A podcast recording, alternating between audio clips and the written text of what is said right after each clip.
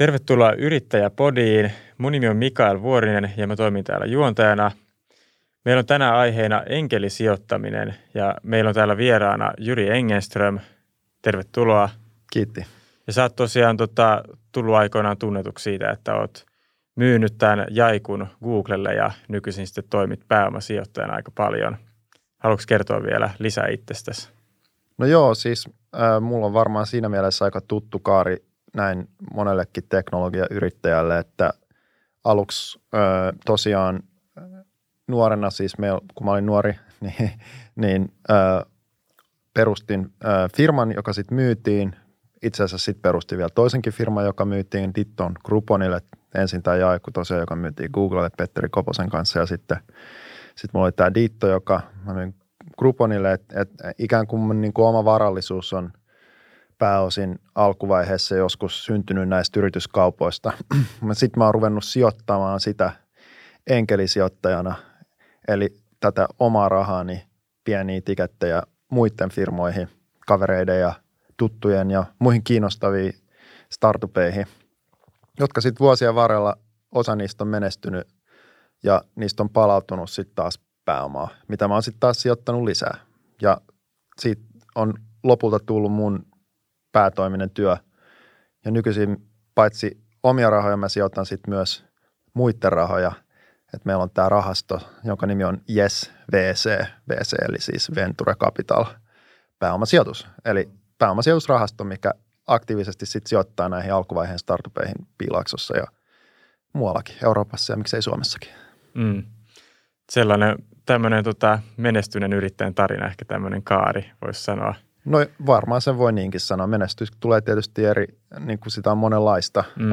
eikä tämä nyt ole ainoa tapa menestyä, mutta siinä mielessä menestynyt tietysti, että jotain on niin kuin palautunut takaisin. Mutta jos sä nyt ajattelet, niin kyllä esimerkiksi mä muistan, että miten sairaan pettynyt mä olin joutuessani myymään mun firmoja siksi, että mä olisin paljon mieluummin jatkanut niiden tekemistä ja kasvattanut niitä. Että menestyminenkin on suhteellista, että joku voi pitää sitä hienona asiana ja jollekin toiselle se voi sitten taas olla epäonnistuminen. Niin totta, asioilla on niin monta lähestymistä, mm. tämmöistä muotoa. Mm. Mutta joo, jos mennään, sä mainitsit, että sä oot toiminut enkelisijoittajana, nykyisin sitten pääomasijoittajana, että tota, mitä tämä enkelisijoittaminen oikein on? Että se on ehkä aika vieras käsite näin yleisesti. Niin, no jos nyt ajattelee, niin sehän tarkoittaa sitä, että joku ihminen sijoittaa omia rahojaan versus sitten tämä pääomasijoittaminen, englanniksi venture capital, mikä tarkoittaa yleensä sitä, että sulla on jotain muiden rahoja.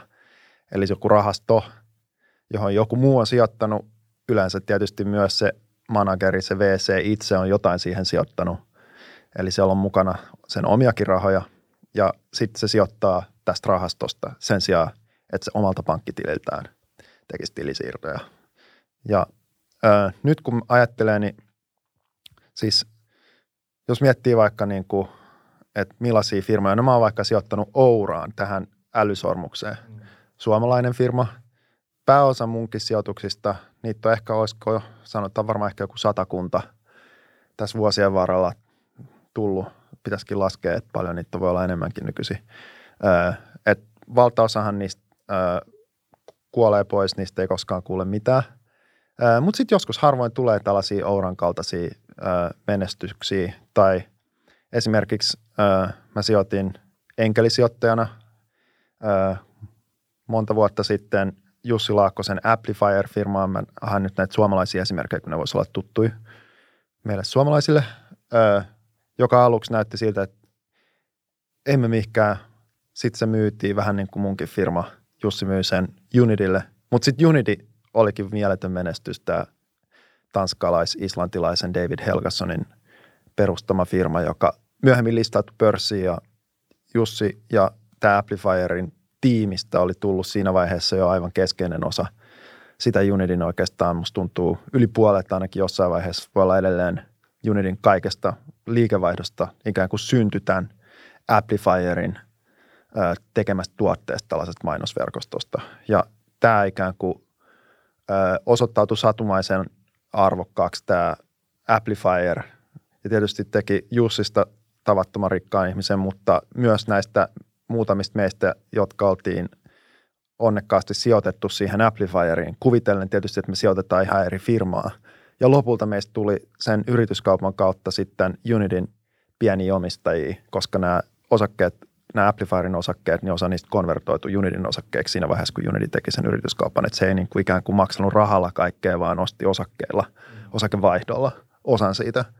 Niin tota, ja tämähän sitten yllättäen olikin ö, mieletön onnenpotku, koska siitä palautukin sitten myöhemmin, kun Unity listautui pörssiin, on nykyisin noin 40 miljardin arvoinen firma, niin voit kuvitella, että jos siihen on sijoittanut vähänkään niin, että se on ollut muutaman miljoonan arvoinen, niin ne on niin kuin monisatakertaisia ne ää, ikään kuin returnit, mitä sellaisesta voi tulla.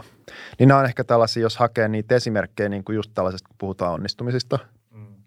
Ää, ja on hyvä puhua musta aina nimillä – se on ainakin yksi hyvä, jos yrittäjänä tai näin muuten mietit vaikka jotain pääomasijoittajaa tai muuta sijoittajaa, niin kannattaa kysyä, että no mihin sä oot sijoittanut?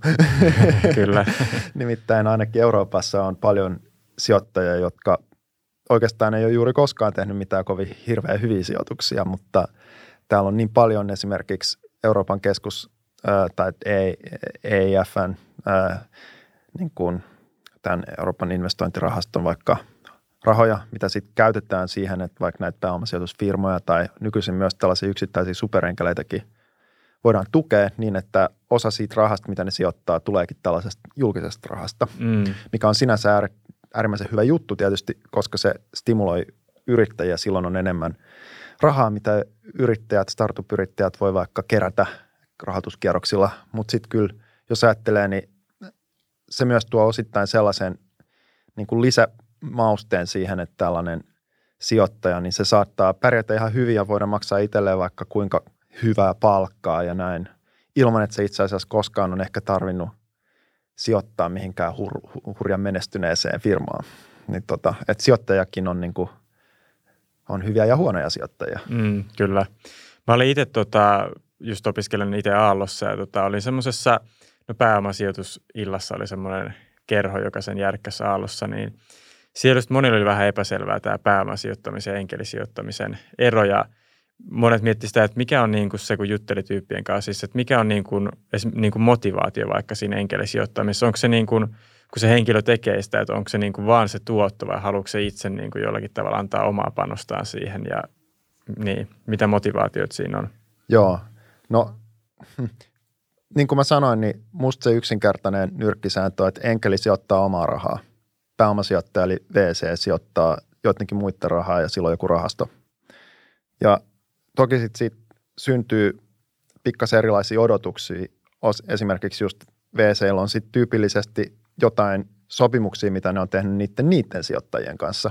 Siitä esimerkiksi, että minkälaisiin firmoihin ne sijoittaa tai minkä verran niiden pitää saada omistusta siitä. Tai Suomessa tyypillistä on se, että koska niissä kaikissa VCissä käytännössä varmaan Lifeline lukuun ottamatta on – julkista rahaa, niin sit sitä rajoitetaan niin, että ne ei esimerkiksi saa sijoittaa vaikka Suomen ulkopuolelle, kuin vaan ihan pikkusen tai ainakaan Euroopan ulkopuolelle, joka taas on sitten ihan järjetön mun mielestä, jos ajattelee kuitenkin, että sun tar- tarkoituksena olisi löytää parhaat firmat, niin se tuntuu hullulta, että tänä nykyaikana, missä kaikki käytännössä tiilit tehdään etänä Zoomin tai muun kautta, niin joku rajoittaisi itseään niin, että se sijoittaisi vaan. Että täytyy kyllä olla niin kuin todella hyviä, hyviä firmoja tulla sitten täältä Suomesta, jos mm. niin kuin meinaa sillä, sillä menestyä. Ja totta kai äh, ehkä yksi, kaksi firmaa pystyykin, äh, vaikkapa Suomessa just nimenomaan Lifeline, äh, joka on mun mielestä se ehdoton ykkönen, mutta tota, heti kun niitä tulee muutama lisää, niin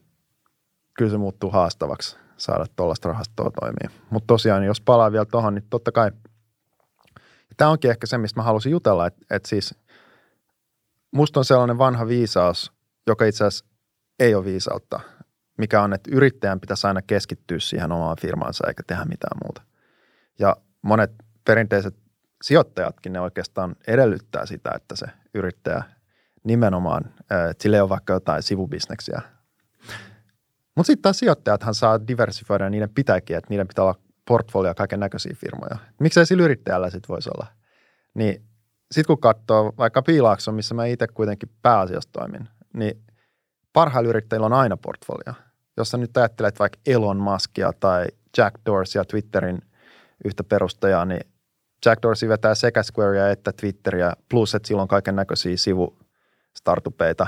Tai Elon Muskilla tietysti Tesla, SpaceX ja nykyisin iso määrä, onko sillä kahdeksan eri firmaa.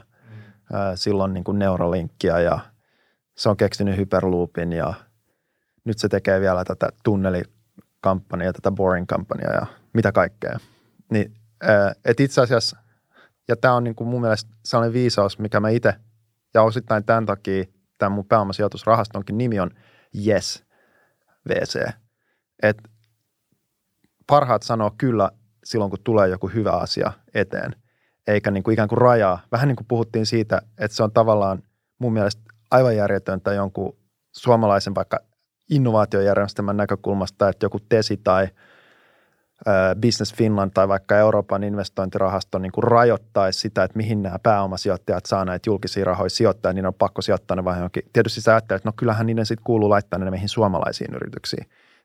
Mutta jos se pointti on se, että sieltä palautuisi uutta pääomaa takaisin, niin totta kai silloin niiden kannattaisi nimenomaan niin kuin hankkia siihen rahastonsa LPX niitä suomalaisia ja sitten sijoittaa vaikka piilaaksoon, niin kuin vaikka israelilaiset tekee, mistä todennäköisesti tulee kovimmat returnit. Ja sitten sitä rahaa tulee takaisin tänne sen sijaan, että tekee päinvastoin, eli ottaa jotain vaikka veronmaksajien niin kuin selkänahasta veroilla kaavittua arvokasta rahaa – ja sitten sijoittaa sitä johonkin, mikä todennäköisesti ei tule menestyyn, vaan siksi, että sitä pitäisi pumpata johonkin tyhmään. Niin sehän on kaikkien kannalta mahdollisimman huono idea. Mm. Et, et tämän takia, niin, ja tämä on sama juttu, jos ajattelet, niin kuin vaikka, nyt puhutaan, niin kuin, että sanotaan, että sä vaikka perustat, että sulla on tästä kova uusi pikkuyritys, eka startuppi ja ihan tosi vähän rahaa.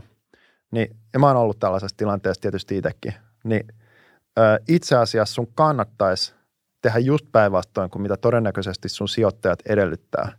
Eli koettaa koko ajan samalla ää, keksi uutta ja myöskin pitää tuntosarvet koholla, kun sä liikut, pyörit siellä Aalto-yliopiston käytävillä, että mitä sun kaverit tekee. Koska ajattelen nyt vaikka mua, että, että kun mä olin sun ikäinen, niin mulla oli ruotsalainen yksi kaveri. Mulla oli vaikka sellainen aula-yhteisö, minkä mä olin perustanut. Tämä on vähän niin kuin nykyisin sanottaisiin ehkä joku coworking space. Mun kavereiden Tuomas Toivoso, joka nykyisin pyörittää kulttuurisaunaa, jos tiedät siellä Hakaniemessä tai Merihaassa ja Marko Ahtisaari, joka oli siihen aikaan just palannut Suomeen New Yorkista ja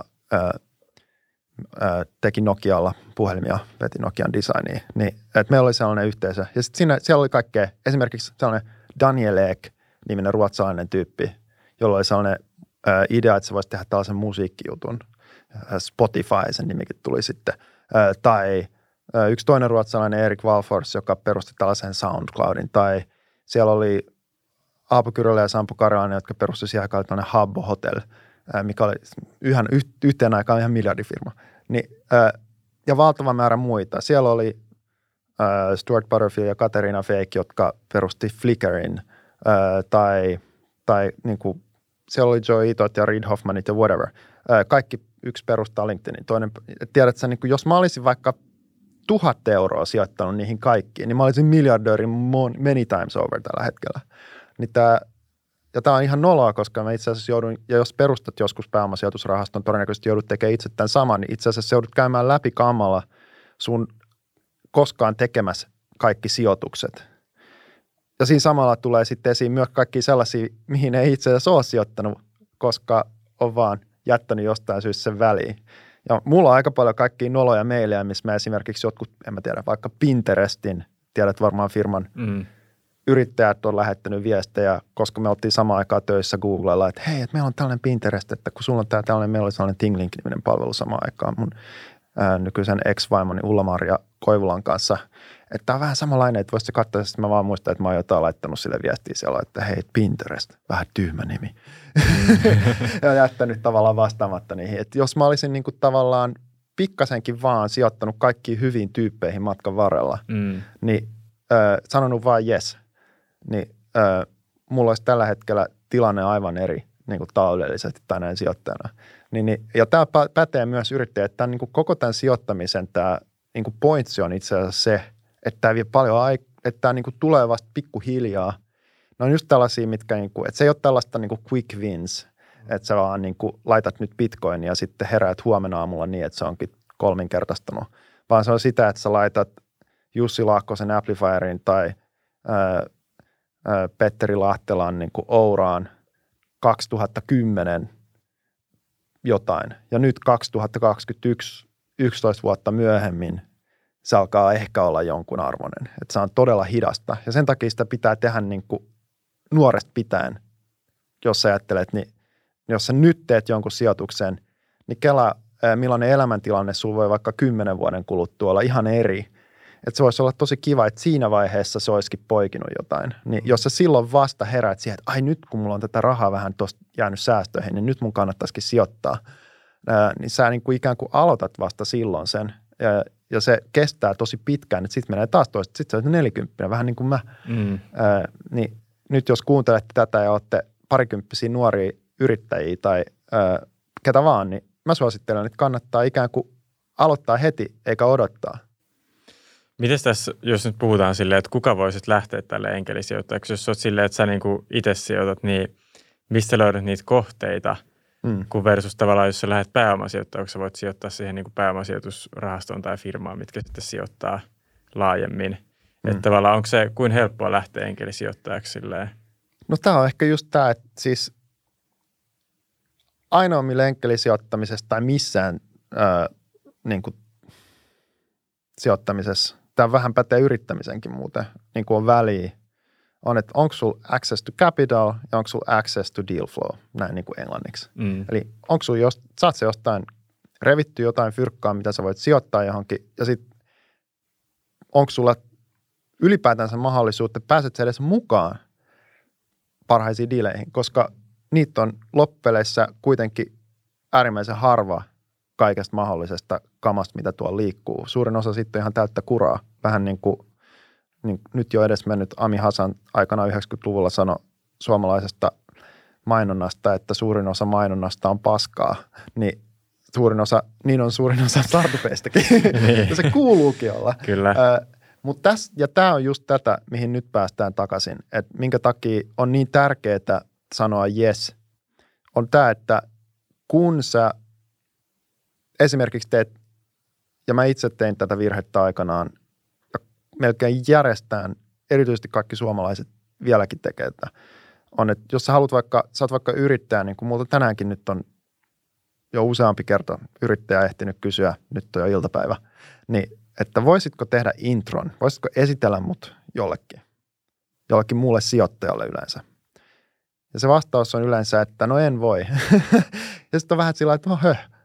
Mutta se syy on se, että äh, jos mä sijoitan sun firmaan ja sitten mä teen intron, niin todennäköisesti se henkilö, johon mä esit, jolle mä esittelen sut, ottaa se intro vakavasti, koska nyt mä oon itse jo jollain tavalla ikään kuin mukana siinä ja ottanut riskejä, todellakin uskon siihen. Mutta jos mä en ole tehnyt sitä, niin minkä takia mä esittelisin hänet sulle? No sulle tulee vähän aina sellainen mieleen, että pidät sä mua ihan hölmönä. Että jos mm. et sä itsekään vaivaudu sijoittaa tähän, niin kuvittelet sä sitten, että mä sijoittaisin. Niin ö, sen takia just on niin kuin ikään kuin, jos sä lähet mukaan tähän ikään kuin tähän peliin, että sä ikään kuin muutut peluriksi sen sijaan, että sä oot vaan sivusta katsoja – ja sä voit sanoa, että hei, että mä oon sijoittanut tähän vähän, niin tilanne muuttuu ihan täysin. Ihmiset sun ympärillä alkaa havattua siihen, että ahaa, että tämä henkilö itse asiassa sijoittelee firmoihin. Ikään kuin tähän voisi tulla mukaan tähän meidän uuteen juttuun. Tai tälle kannattaisi ehkä vinkata tästä hyvästä tyypistä, jonka mä tapasin eilen illalla. Niin, niin ikään kuin, eli se niin kuin parhaat sijoittajat, ja tämä pätee erityisesti piilaaksoon. Ja nyt nähdään esimerkiksi, ajattele vaikka just Lifeline, tämä Petteri Koposen ja Timo Ahopellon pääomasijoitusyhtiö, joka on siis aivan suvereeni Suomessa.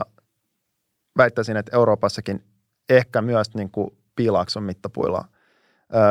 ikään kuin vaikka tehtiin justiin, ja mun kumppani Katarina Feikon siinä hallituksessakin tehtiin SPACki, eli tällainen yhtiö, joka ö, ostaa jonkun firman ja vie sen sitä kautta pörssiin. Siis hyvin myöhäisen vaiheen juttu. Mitä joku varhaisen vaiheen Lifeline Ventures, joka yleensä tekee ihan varhaisen vaiheen sijoituksia, tekee siellä, kun se on yleensä ollut ihan eri pelureiden aluetta? No se syy on se, että siksi, että ne on kovia, että ne ikään kuin maksimoi ja parhaat sijoittajat tekee tätä. Eli menemällä mahdollisimman moneen järkevään asiaan mukaan, niin se itse asiassa niin kuin, amplifioit sitä sun niin kuin mahdollisuutta päästä uuteen tietoon käsiksi. Eli sitä kautta voi löytää uusia kovia sijoittajia niiden fundeihin. Ää, se tuo taas tunnettuutta niille, mitä kautta ne saattaa löytää jonkun uuden varhaisen vaiheen yrittäjä, jota ne ei muuten olisi löytänyt. Ja se ylipäätään se ikään kuin vahvistaa niiden verkostoa niin kuin huomattavasti. Plus, että siitä todennäköisesti palautuu niille niin kuin hyvin rahaa. Niin äh, ihan vastaavalla tavalla, vaikka jos ajattelee jotain ihan huippuja äh, tuttuja sijoittajia, vaikka sanotaan nyt vaikka joku, en tiedä, vaikka Reid Hoffman, LinkedInin perustaja, äh, ja yksi ehkä niin kuin keskeisimpiä pääomasijoittajia Yhdysvalloissa, niin äh, montakohan späkkiä Reid on tehnyt, ainakin viisi tähän mennessä, jotka mä pystyisin niin kuin nimellä luettelemaan. Plus, että kuinka monessa rahastossa se on mukana sijoittajana. Se on itse GPnä Greylockissa yhdessä hyvässä pääomasijoitusrahastossa, plus valtava määrä enkelisijoituksia. Ynnä muuta, ynnä muuta, ynnä muuta. Eli mitä enemmän sä ikään kuin oot kaikessa mukana, niin sitä todennäköisemmin sä saat jotain etua ikään kuin siitä informaatiosta, niistä ihmisistä ja niistä verkostoista, mitä sä tunnet. Ja jos sä järjestelmällisesti kieltäydyt siitä – ja itse asiassa kampitat niitä, jopa niitä sun vetämässä firman onnistumisen mahdollisuuksia. Eli niinpä nämä huippuyrittäjät, ja itsekin meillä on portfolioissa useampi tällainen, sanotaan vaikka joku Rahul Vohra, Superhumanin perustaja, firma, joka, joka menee todella hyvin. Ja ihan niin kuin huippu, Slasissakin ollut puhumassa ja Harry Stevingin, Stevingsin niin kuin haastateltavana monta kertaa ja näin. Silloin oma pääomasijoitusrahasto tai tällainen angel fund, mikä tarkoittaa, että ne tekee tällaisia vähän pienempiä tikettejä, mutta se on kuitenkin rahasto. No me ollaan siinä sijoittajina henkilökohtaisesti Katarinan kanssa osittain siksi, että se on yrittäjä samaan aikaan ja sitten se näkee muita yrittäjiä. Se on muiden yrittäjien mielestä vähän niin kuin eri juttu kuin mennä pizzaan jotain sijoittajaa, joka ei ehkä ymmärrä niiden firman rakentamisesta yhtään mitään. Eli sulla voi jopa olla siinä sivussa, jos sä oot kova yrittäjä, sanotaan nyt joku Miki Kuusi, Ilkka Paananen, whatever, tai vaikka joku paljon nuorempi, niin jo pikku rahasto siinä vieressä, mitä sä pyörität, jos sä todella niin kuin aktiivisesti käytät hyödyksi sitä informaatiot, advantagea ja teet sijoituksia. Ei niiden tarvi olla isoja etikettejä, nämä rahastot voi olla tosi pieniä, ihan muutama miljoona, joskus ei edes sitä. Ja ihan muutamalla tonnillakin voi päästä alkuun ö, tekemällä näitä pieniä enkelisijoituksia, niin mä todella niin kuin suosittelen tätä sen takia, että se, sen sijaan, että se kampittaisi tai haittaisi jollain tavalla, niin sä todennäköisesti hyödyt siitä ja se sun firma, jota sä ehkä vedät, myöskin voi hyötyä siitä sen takia, että nyt sulla on access informaatioon, sä tapaat sitä kautta ehkä muita sijoittajia, jotka saattaa sijoittaa sun omaan firmaan. Mm. Ö, sä voit tavata hyviä työntekijöitä – sä voit ehkä löytää jonkun firman, joka teidän kannattaa itse asiassa ostaa. Kaikkea tällaista, mikä todennäköisesti olisi paljon vaikeampaa, jos et sä aktiivisemmin tekisi tätä sijoittamista. Millaisilla summilla tavallaan sit voi lähteä mukaan tuommoiseen sijoitukseen? Mistä Sillä puhutaan? summalla, mikä itseä huvittaa. Et eihän sitä kukaan määrää. Se on susta itsestä kiinni. Okei. Okay. Tämä on ehkä myös yksi tällainen, että ja itsekin mä oon syyllistynyt tähän – varsinkin alkuvaiheessa, että mä sijoitan niin ihan liian isoja summia mulle itselleni, mm. niin ihan liian pieneen määrään firmoja. Eli mä niin tavallaan teen maksimityhmästi. Ja tietysti ää, niin siitä näkökulmasta ehkä niin tyhmit, mitä voi tehdä, on se, että sä sijoitat kaiken rahas yhteen firmaan, eli siihen sun omaan firmaan. Niin ajattele. Ää, tietysti voi ajatella näin, että niin se kuuluukin tehdä, koska sun pitää uskoa itsesi, et cetera. Mutta samaan aikaan jo näistä syistä, mitä mä totesin, niin kyllä sä vähän niin kuin kampitat itseäsi siinä ja mm. mun mielestä otat niin kuin ihan turhaa riskiä. Niin, on vain itse muiden joukossa kumminkin yksi. Niin, ja se itse asiassa heikentää todennäköisesti sun onnistumisen mahdollisuuksia sille omalle firmalle. Niin, kyllä. Ää, ja niin kuin tästä näkökulmasta, niin siis miksei voi sijoittaa ihan muutamia satasia, jos joku suostuu ottaa sun rahat. Mm. Siinä tulee just tämä, että kyllä meilläkin on edelleen niin kuin tilanteita siitä, että missä voi olla tosi vähän vaikka allokaatiota edes ylipäätänsä saatavilla. Tämä onkin itse asiassa se toinen kääntöpuoli tästä sitten, että jos sulla on vaikka iso rahasto, jonka sä oot kerännyt siksi, että sä pystyt ja siksi osittain, että sä pystyt sitten ottaa sit itse paljon fiitä ja maksaa itselle tosi paljon palkkaa, niin sit sun pitää yhtäkkiä sijoittaa niin kuin tosi isoja summia firmoihin. Ja menestyneillä firmoilla on tosi paljon kysyntää, eli niille ei saattaa olla edes tarjota sulle riittävästi allokaatiota. Se voi olla itse asiassa parempi, että sulla on ihan pieni rahasto tai että sä vaikka sijoitat ihan omasta taskusta jonkun pienen tiketin, koska se dilutoi niin vähän sitä firmaa ja siitä jää sitten tilaa muillekin, että sä oot ikään kuin tällainen niin sanottu niin kuin compatible sijoittaja, etkä sellainen, joka yrittää rohmuta siitä liikaa tai muuten heittäytyy hankalaksi. Mm. Ja tästä näkökulmasta se, että sä ootkin ihan pieni, voi olla itse asiassa jopa etu, mm. koska loppupeleissä todennäköisemmin silloin ne ihmiset, jotka haluaisivat siihen firmaan mukaan vaikka perustaja, jonka sä ehkä tunnet jotenkin todennäköisesti tai oot tutustunut, ne on vaan kiinnostuneet sitä, että sä tulisit siihen mukaan ja nyt sulla on joku pieni steikki siinä. Ja sen jälkeen tietysti sä teet kaikkes, jotta se firma menestyisi, koska sä oot nyt pienenä omistajana siinä.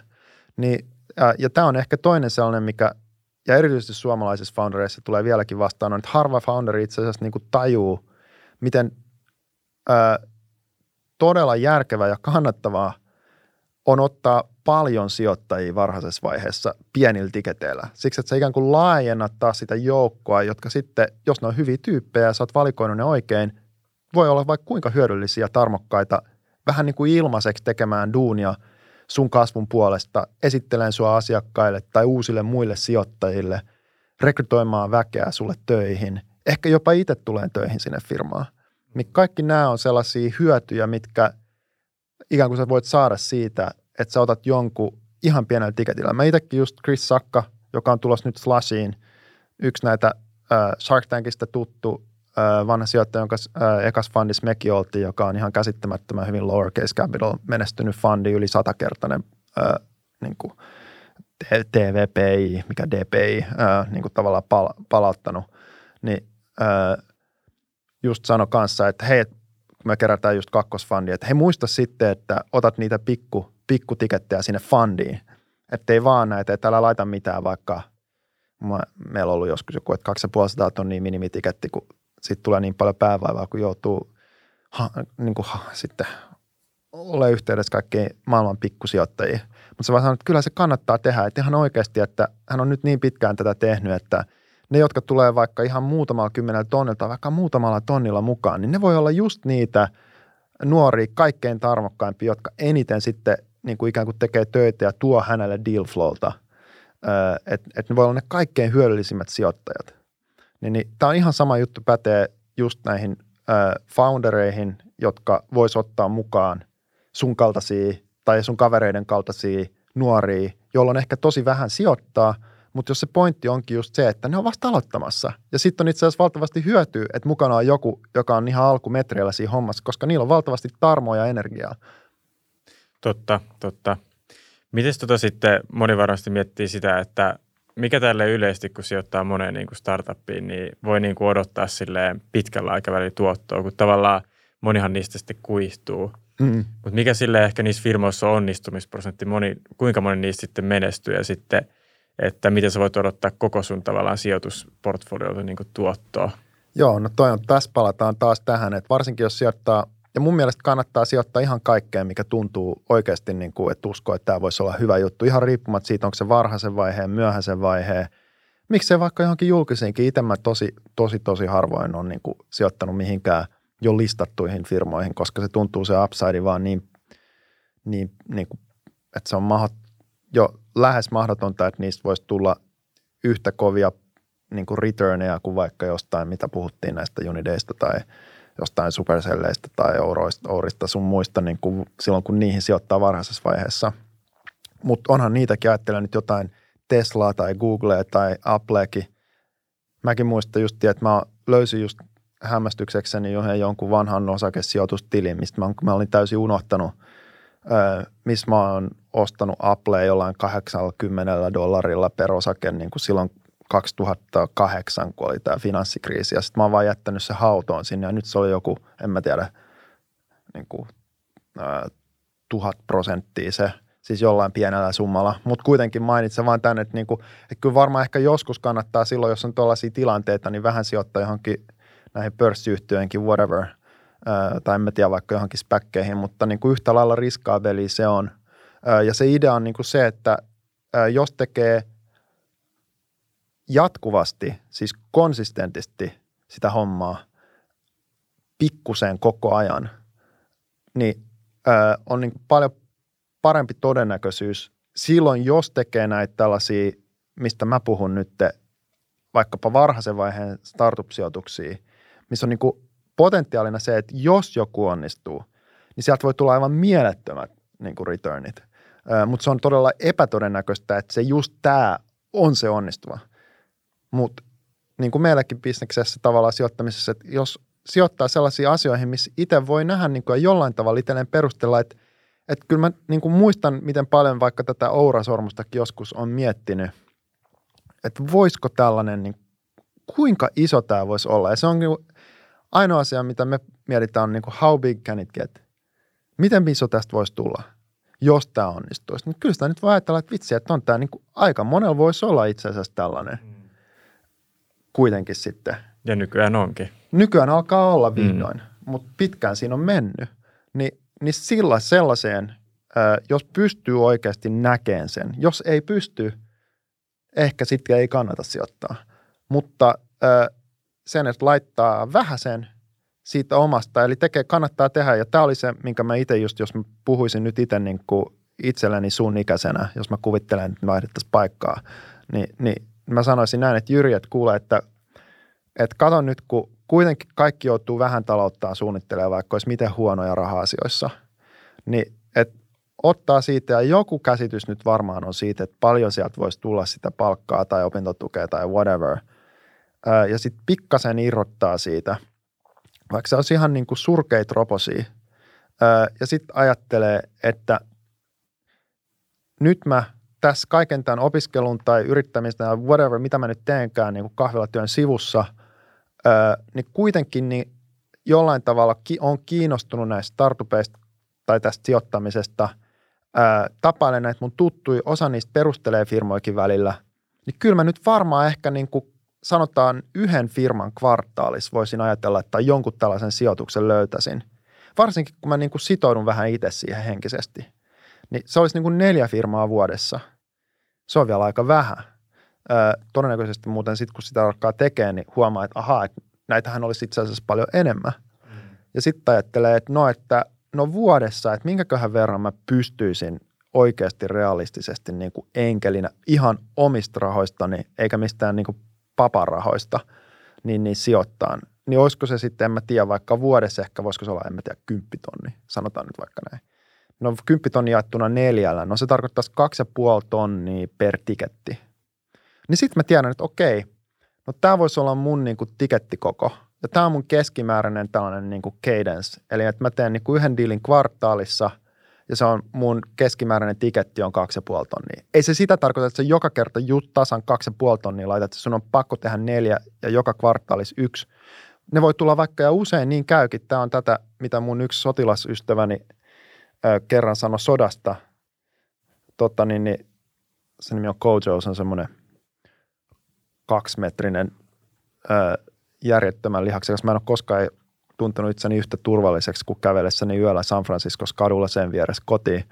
Ää, tota, niin, niin, oli aikanaan Googlella tällaisen talousjohtajana ja, ja tota, niin, niin, mut Afganistanin veteraani ja kaksi kertaa ollut siellä kouluttanut näitä Afganistanin turvallisuusjoukkoja, jotka nyt ikävä kyllä on aika pahassa tilanteessa.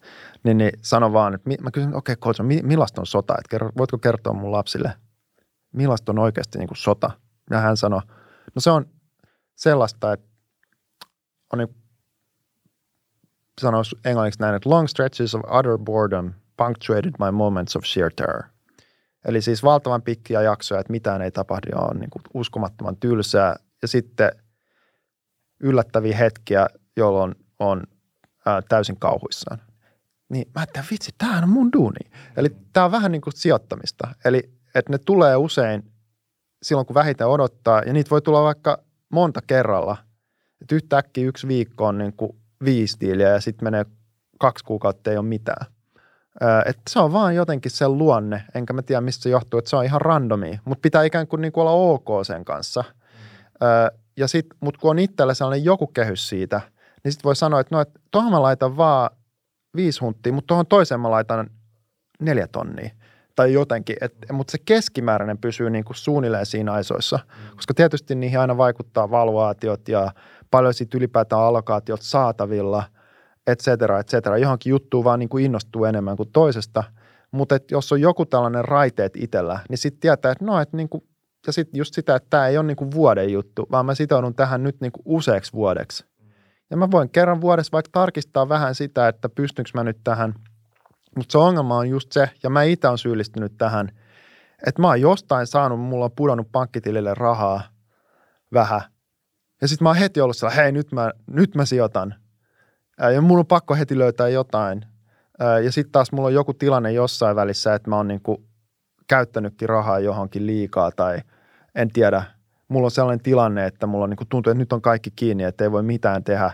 Niin sitten mä en niinku katso mitään diilejä – ja sitten mä oon niin kuin missannut kokonaisen niin kuin pääomasijoittamisessa, puhutaan näistä vuosikerroista, vintage. Että jos ajattelet vaikka, että 2009 vintage on niin kuin historiallinen siitä, että se oli aivan niin kuin uskomattoman hyvä vintage. Eli kaikki, jotka silloin vaivautu sijoittaa yhtään mihinkään, on niin kuin tehnyt satumaisia voittoja, koska silloin oli Uberit ja Twitterit ja Facebookit ja vaan niin kuin valtava määrä sellaisia firmoja, jotka lähti just koska mobiili oli just lähdössä, iPhoneit oli just julkaistu ja Androidit ja whatever, että sieltä niin kuin nousi uskomattomia firmoja.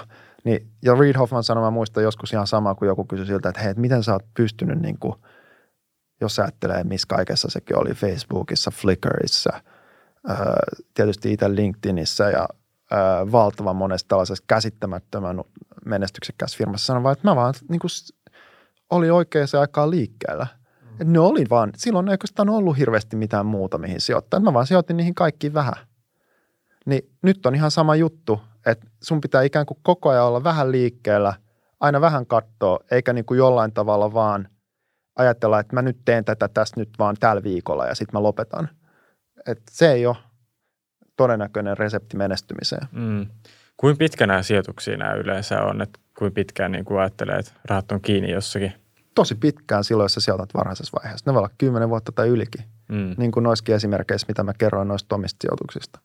Mutta sitten on myös niitä, jotka menee tosi nopeasti. Et neljä ja puoli vuotta on Horsley Bridgein yhden tällaisen ehkä maailman arvostetuimpia LPitä, eli näitä pääomasijoitusrahastoihin sijoittavia instituutioita mukaan se keskimääräinen tällaisen fund returning exitin ää, niin kuin kesto. Eli se on aika nopea niin tota, musta tuntuu, että nykyisin öö, on ollut sellainen vaihe sen jälkeen, kun toi tilasto tuli, missä se pitkittyi, koska hyvätkin firmat, niin kuin sanotaan nyt vaikka joku Uber, pysty pysymään niin, että ne yleensä se exitihan on niin kuin tullut sellaisessa tilanteessa siitä, että ne listautuu vihdoin pörssiin.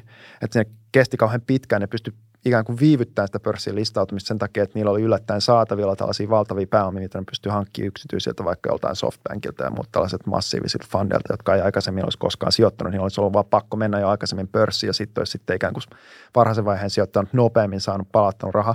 Mutta nykyisin, jos sä oot enkeli tai tällainen varhaisen vaiheen sijoittaja, niin todennäköisesti sä pystyt myymään jossain secondaryssä, vaikka C-kierroksella tai pre-IPO-kierroksella jo niitä osakkeita etukäteen ja nyt on paljon aktiivisia näitä secondary-markkinoita. Mäkin saan ihan jatkuvasti, tänäänkin mulla on tullut tarjouksia, ostotarjouksia vaikka Dapper Labsista, mihin me sijoitettiin kolme vuotta sitten. Ää, nyt se valuaatio, just tänään yksi halusi ostaa kahdeksan miljardin valuaatiolla, siis ei ne mun osakkeet kahdeksan miljardin, vaan sen Dapperin valuaatio ton verran. Joka on niin kuin pikkasen korkeampi kuin se viime kierros oli muistaakseni 7,6 miljardia. Mm. Niin, ää, eli että siellä on niin kuin nykyisin – tämä on niin likvidi tämä markkina jopa tällaisille ei-listatuille yrityksille, että käytännössä sitten, jos haluaa myydä ja se firma menee vähänkään hyvin, niin on niin kuin kuitenkin kohtuulliset chanssit, että siitä ikään kuin saa ainakin osa myytyä. Mm. Moni varmaan miettii sitä, että miten tavallaan sä löydät näitä firmoja, niin kuin, no tietty on pörssi, mutta siis puhut näistä muista, vaikka niin kuin pienet startupit, mm. niin sun tavallaan oma verkosto, mutta onko joku muu väylä, mistä sä löydät firmoja, mihin sijoittaa? Joo. Öö, mä yritän vaan jeesata mahdollisimman monta ihmistä mahdollisimman paljon. Koska se palautuu niin kuin hyvin itse tiedät, että mm. jos sä oot jollekin avulias, hyödyllinen, sanot yes, totta kai mä voin auttaa. Hei, ää, oot innostunut jollain tavalla ehkä niin kuin ekstrovertti, mä oon itse introvertti, mutta onneksi mulla on ekstrovertti partneri Kateriina. Ää, ja sitten ikään kuin mä teen sitä vaan niin kuin jatkuvasti, systemaattisesti, pikkuhiljaa ja ää, koitan myöskin ikään kuin ymmärtää asioita ja joskus sanoa niistä, niin kuin tässä podcastissakin, nyt jotain, mihin mä itse uskon. Mm. Niin ei kaikki, joten mielestä mä oon varmasti ihan sairaan ärsyttäjä ja ihan mäntti. Mutta on myös luojan kiitos mun kannalta sellaisia ihmisiä, jotka on niinku ihan valmiit sanoa, että okei, no ihan varmaan ok tyyppi. Mm. Et niinku, ää, ja sitten niinku jakaa mulle diilejä. Mm. Suurin osa asioista, mihin mä sijoitan, en mä ole se ensimmäinen tai ainoa, joka niistä kuulee tai jotenkin niiden keksiä. On meillä sellaisiakin, viime vuonna me perustettiin kolme yritystä itse, mm. Ää, mutta useimmiten se on joku muu, joka ajattelee, että hei, että Jyri voisi ollakin hyödyllinen tälle tyypille jotenkin. Ää, ja ehkä jopa sitten sijoittaa siihen. Tähän tämä vanha piilaksuainen viisauskin menee, että if you need money, ask for advice. Ja if you need advice, ask for money. Mm. Et tota, ja tähän palaa taas sit siihen, että jollain tavalla kun ikään kuin lähtee mukaan, innostuu asioista, on monessa mukana, mm. Sä muutut hyödylliseksi niille ihmisille.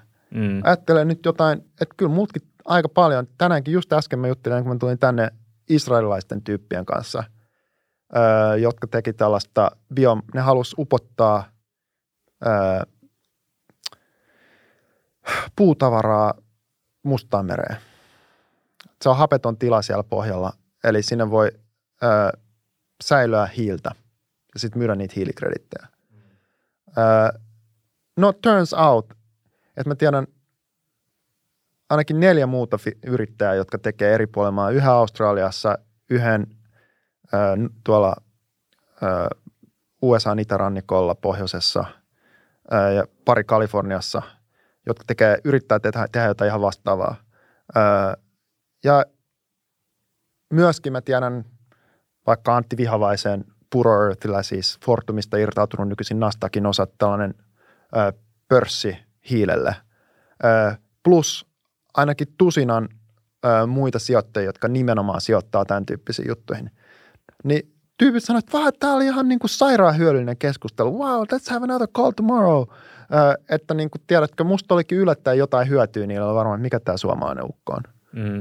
Ei tiedä yhtään, kuka mä oon. Niin, et, jos jollain tavalla ikään kuin pystyy tarjoamaan muille sitä verkostoa ja niitä informaatiota, mitä sitten mä saan sillä, että mä oon monessa mukana, niin silloin musta tulee hyödyllinen muille. Ja samalla tavalla sustakin. Niin, onko tavallaan, jos lähtee, no itsekin opiskelija vielä, niin tota, että pitää vaan lähteä liikkeelle jostakin, että sitä kautta pääsee ehkä niin kuin ympyröihin mukaan. Ja... No niin, tämä oli just tämä, että, että jos mä nyt itse ajattelen, ja Esa Saarinen puhuu tästä, mikä silloin tämä piittaamisen, mä en muista sitä logiikkaa, mutta Aalto-yliopiston opiskelijana niin tietysti olette käynyt kaikki Esa Saarisen kurssit, niin äh, ehkä muistatte tämän.